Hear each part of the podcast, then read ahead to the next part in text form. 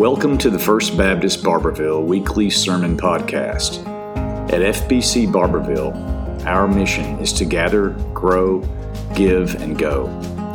Join us for live worship on the Court Square in Barbourville, Kentucky, or to learn more about our church, visit fbcbarbourville.com. Here is Pastor Tyler Shields.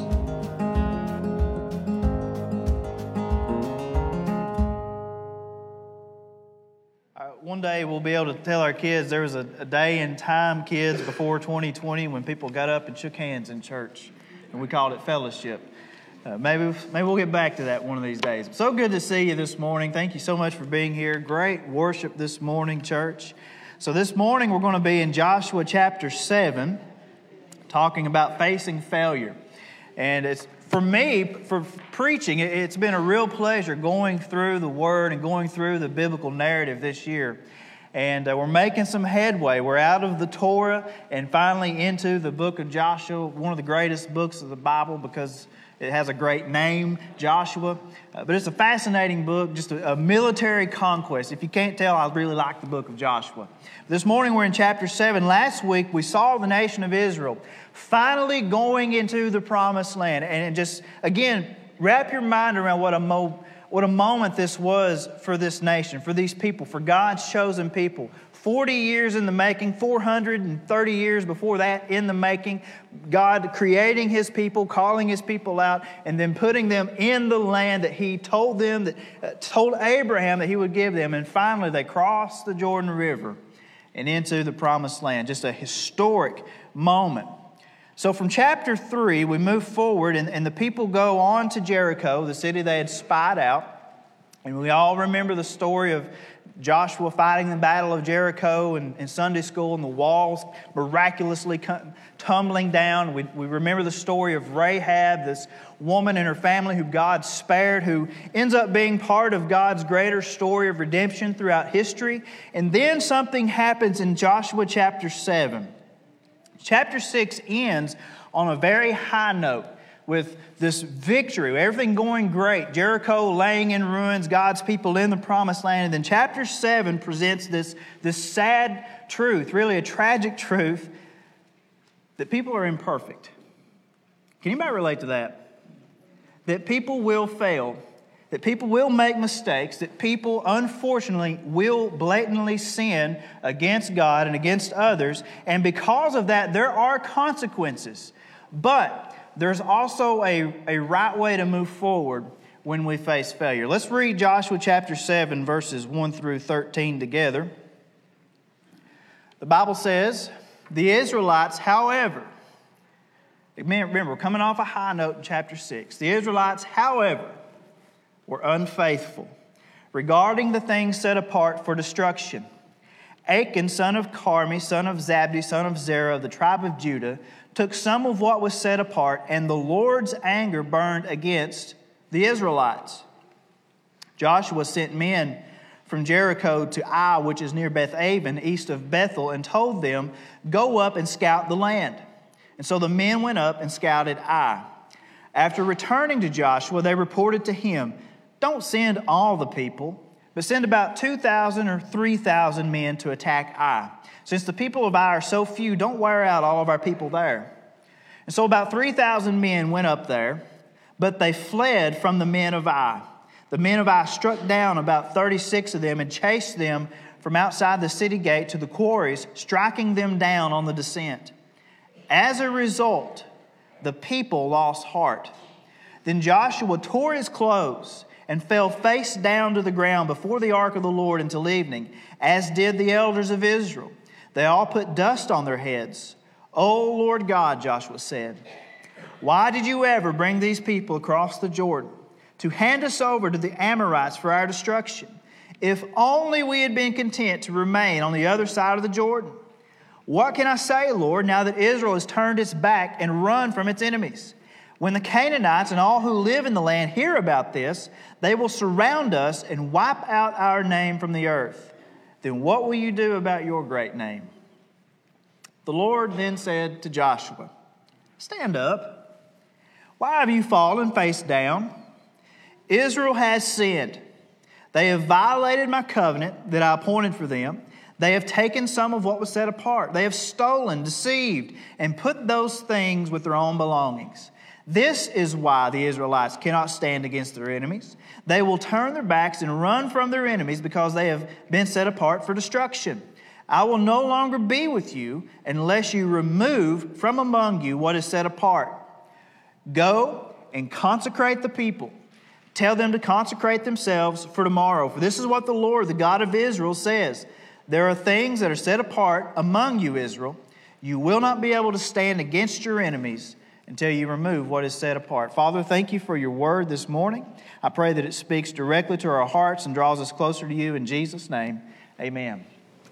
So, again, just when things are going great, I mean, Israel, again, this, the nation, for the very first time in history, as a people, has entered into the promised land. They're in the land God has given them. Joshua had miraculously led them through the waters of the Jordan River, the parted waters, just as Moses had led them through the parted waters of the Red Sea. They've completely defeated this fortified city of Jericho and just, just ransacked it. All is well and great. And don't you know that's when you're at your most vulnerable? When everything's hunky dory and going good. So Israel's defeated by Ai. And, and I think Ai represents the greatest threat and the greatest enemy that any of us have. It's, it's not just from the outside, but I think Ai is representative of I. Your greatest enemy, more often than not, is the man and the woman in the mirror. And you've heard me say that before. And for us, I represents the flesh and the problems that, that come up in our lives when we allow that enemy to creep in and get a foothold and just wreak havoc in our lives. So we're talking about facing failure this morning.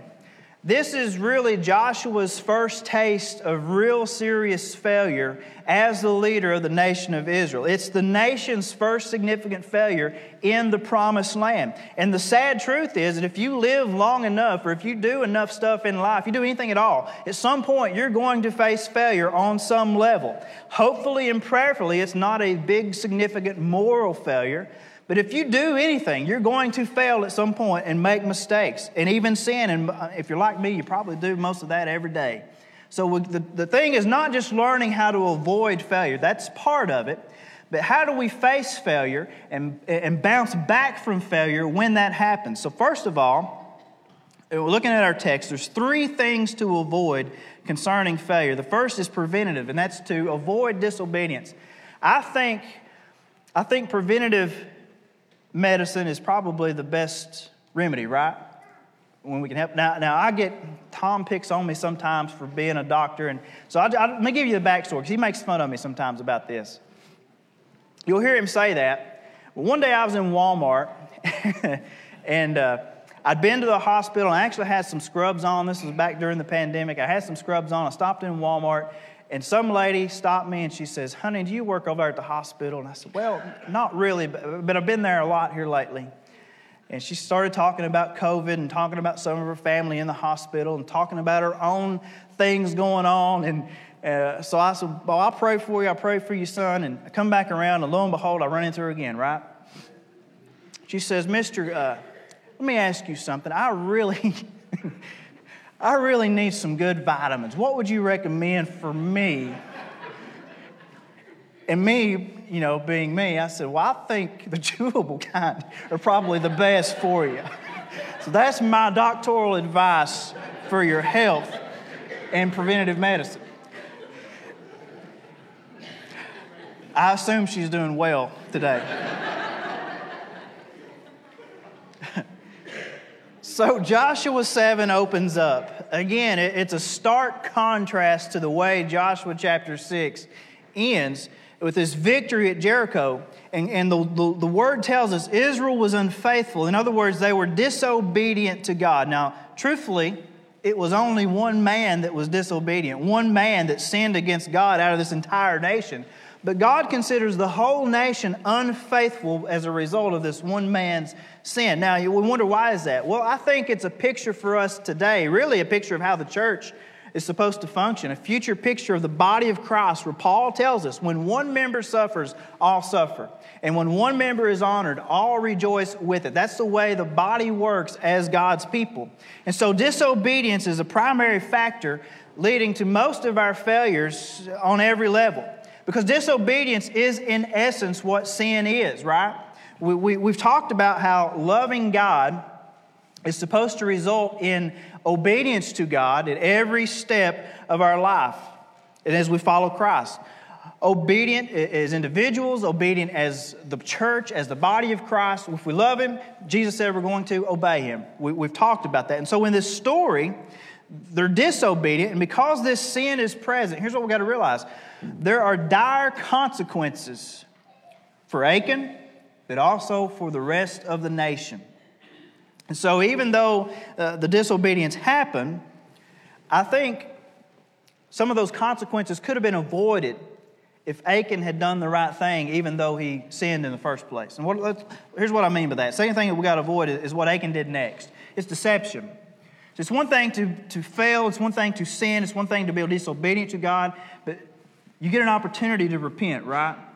Now, when you deceive, and Achan knew he sinned because later in the chapter, uh, he's going to confess to Joshua and to the elders that he took the items he wasn't supposed to have, and he literally hid them in the ground beneath his tent. He knew he wasn't supposed to have these things, so he, he hid them. And that obedience, that disobedience for his sin, it had enough consequences itself. But then he added all the lies and the deception on top of that. And listen, when you allow these things to fester over time and you get more and more people involved and more and more people hurt through the process, all of these consequences of your one disobedient act really begin to pile up. And so, because Achan literally hid his sin, Joshua didn't realize what had happened, and he sends men into battle for Israel, and Israelites are killed all because one man deceitfully hid his sin from everybody else in shame and fear. And so when we fall and when we fail, time's not going to make that better. It's not just magically going to disappear. Covering it up is not going to make it any better. And hiding it, lying about it, it's not going to make it any better. So, in the long run, doing that really adds to the problems of that one mistake and they compound over time. And so I think, biblically speaking, we need to be open and honest when we fail, as hard as that is, as uncomfortable as that is, confessing our faults one to another and finding, as James says, that healing and that freedom instead of the continued pain and guilt and shame and all the other stuff that we put on ourselves. The third thing to avoid in failure is discouragement. Discouragement is different than brokenness or remorse over your sin. We see a weak moment for Joshua, a, rare moment where Joshua just kind of, kind of blows it for a moment. In verse 7, 8, and 9, again, Joshua doesn't know that someone sinned. And what he actually sees from his limited point of view is he sees his people running from their enemies, being cut down in the field of battle, and then the hearts of the people becoming discouraged. And so Joshua himself becomes, as their leader, discouraged. And he resorts to a way of thinking that I think Joshua has grown accustomed to, a way that he's grown up and heard people talking and thinking over time. And he prays, Lord, why did you even bring these people across the Jordan? If only they'd been content to stay on the other side. Does that sound familiar? How many times did Moses say a similar thing? How many times did the people say, Oh, if only, uh, in that, pre- that previous generation, if only we had died in Egypt, if only we'd stayed in Egypt, at least they had food to eat in Egypt. Why can't we go back to Egypt? And I think often, if we're not careful, we'll fall in the same thinking trap, like we talked about a few weeks ago, where when we face failure or when we experience a hardship or we've got an obstacle in front of us, and we say, God, why did you even bring me here? Why did you even bring me to this, this point in life? God, I was comfortable in that other career. I was comfortable in that other place. God, I, I, was, I was great and fine in that other church, and you brought me here. God, everything was just, just peachy. And we do all the things we talked about a few weeks ago with these thinking traps, and we begin to catastrophize, we begin to come to false conclusions. And even when we fall and even when we fail, even though we do need to feel remorse, we do need to feel bad about our mistakes and learn from them, if we do this and we think this way, if we're not careful, we're going to fall so far in discouragement and depression that we can't move forward. Now, that takes us to the next part, because those are the things to avoid. But notice what God tells Joshua. There's things we're supposed to do. And the first one is Joshua's whining there. He tells Joshua, stand up. Get up, man. I love it. Fortunately, God's there to tell Joshua, get up, arise, stand up. Why have you fallen face down? Now, the word used here for stand up or arise means to get up after falling or after being smitten or even after being wounded on the field of battle. And I think Sir Winston Churchill's words apply to Joshua in this situation. Churchill said, Success is not final. And I think Joshua was learning this the hard way. Success is not final, failure is not fatal, but it's the courage to continue that counts. Joshua was totally satisfied and I think complacent with the success they experienced in Jericho in this first major battle. But this was the first major test of his leadership. And he, he found himself literally flat on his face, as we often do, wondering, what am I supposed to do now? We've blown it. I've blown it. But fortunately for Joshua, God was there to say, hey, buddy, get up. There's work to be done. There's a mission to fulfill here. Yeah, I know it's bad. I know it hurts. I know you're discouraged, but there's more to be accomplished. So when we fall down, yeah, for us, we have the voice of the Lord in our lives, right? We've got the Holy Spirit telling us to get back up, to keep moving forward. But sometimes we need a person also in our lives that's brave enough, that knows us enough to, to, to look at us and say, hey, stop wallowing in your pity. Now, that's a good mountain theological word, wallowing.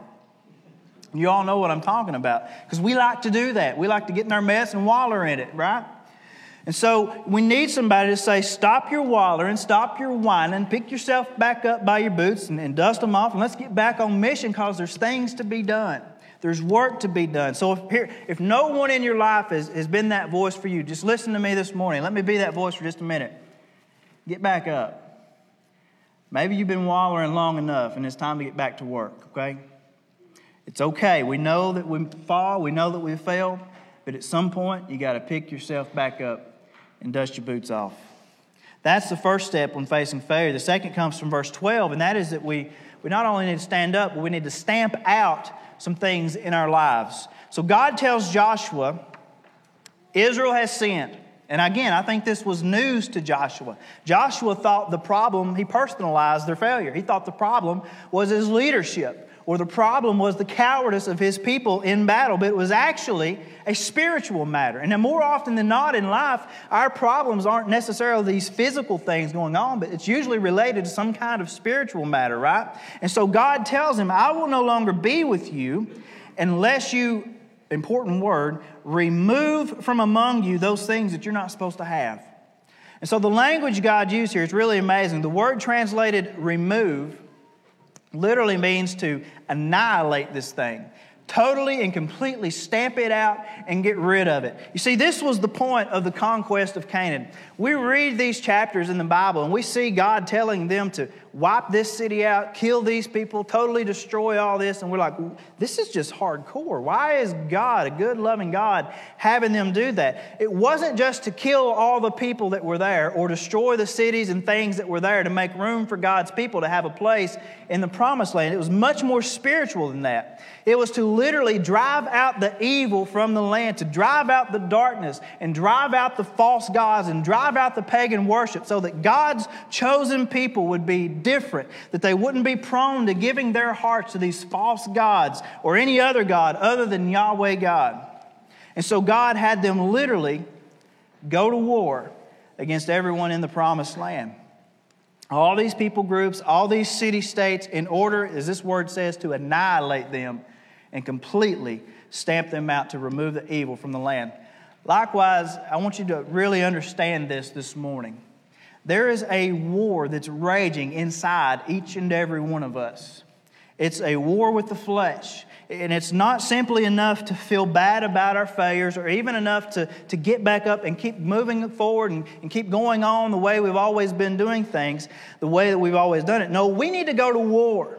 As the Apostle Paul says, we need to put to death the things of the flesh. We need to annihilate these things that cause us to sin in the first place.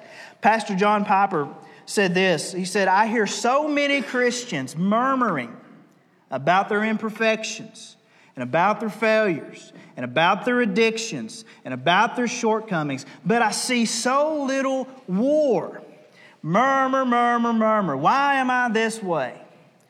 Make war, he says. He says, if you wonder how to make war, go to the manual and don't just bellyache about your failures, but make war against them. You see, the greatest threat to God's people, like we said at the beginning of this message, wasn't the people of Ai. It wasn't all these fortified cities. The greatest threat to God's people was their own propensity to turn their backs on God as we would see them do time and time again. Likewise, our greatest threat, church, is not having to live in this sinful world. I know it's tough some days, but that's not it. Our greatest threat is not even Satan himself because Christ has rendered him defeated on Calvary's cross. Our greatest threat is our own corrupt heart. And if we don't stamp out the sin in that thing, it will try its best to ruin us at every turn. So we've got to make war. Lastly, we have to sanctify ourselves. God tells Joshua in verse 13 go and consecrate the people, or sanctify the people. We've got to stand up, stamp out, but we can't forget the sanctification process. This literally means to set apart from everything else. And so we are positionally sanctified when we come to faith in Christ for the very first time. But we're also progressively sanctified as we become more like Christ over the course of our lives. And Jesus best explains this in John 17 when he's praying to the Father, a beautiful prayer. Go back and read John 17 and the way that Jesus prayed. And he tells the Father, he says, For them, talking about us, he says, For them, Father, I sanctify myself. I set myself apart for this purpose, to go to their cross. I sanctify myself that they too may be truly sanctified. And Jesus says that we're to be sanctified by the truth, which is God's holy word. Now, this is why I get up here and I tell you, uh, this is something that I preach to you, that you have to be in God's word every single day. It needs to be on your lips. It needs to be in your mind. It needs to be getting down into your heart because I believe that you cannot grow in grace and you cannot grow in sanctification apart from God's Word. See, how can you know your deficiencies apart from the Holy Spirit revealing that to you through the truth of God's Word? How can you uh, uh, know how to be more like Jesus if you're not studying his nature and character that's revealed in God's Word? How can you know how to make war against the deeds of the body and the deeds of the flesh if you're not studying the, the manual for spiritual warfare in God's Word? You don't know how to bounce back from your failures and, and rest on God's promises if you're not in the Word, which says very clearly if we confess our sins, He's faithful and just and will forgive us our sins and do what? Purify us from all unrighteousness. We've got to be in the Word. So this morning, where are you at in all of this? It's a long line of places to be, from disobedience to sanctification. But is it time for you to get back up after being down for too long, after being on the sidelines and out of the game for too long? Is it time for you to start taking your sins seriously and begin to stamp out and annihilate those things in your life that are separating you from God and keeping you from serving Him the way that He wants to use you? And just get rid of them once and for all. Is it time for you to get serious about your sanctification? And get serious about being in the Word and getting into God's Word until God's Word gets into you and begins to change your life. Stand together as we close in prayer this morning.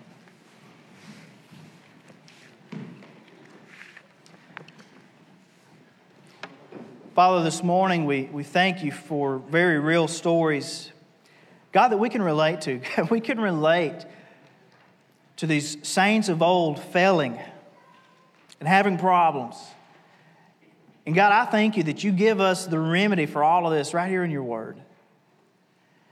And God, this morning, I'm just asking that your Holy Spirit would begin to search our hearts and search our minds, Lord, and just begin to reveal to us anything that's in the camp or anything that's in our heart that needs to be stamped out this morning. God, I pray that you would remove anything that is standing in our way but between you and us, having a, a perfect, whole relationship with you.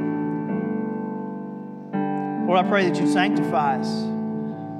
Lord, that you'd remove our sin and you'd make us more like Jesus every single day. God, give us the discipline to get into your word daily and spend time with you. Father, if there's someone here this morning that doesn't know you, they've been disobedient, they see their sin, they need a relationship with Jesus, I pray, Lord, they'd make that decision this morning. It's in Jesus' name we pray. Amen. This morning, as we sing a song of invitation, if you want to come and pray, if you just need to talk to God about some stuff in your life, if you need to share a decision that you need to make this morning, why don't you come as we sing? Thanks for listening to the weekly sermon podcast.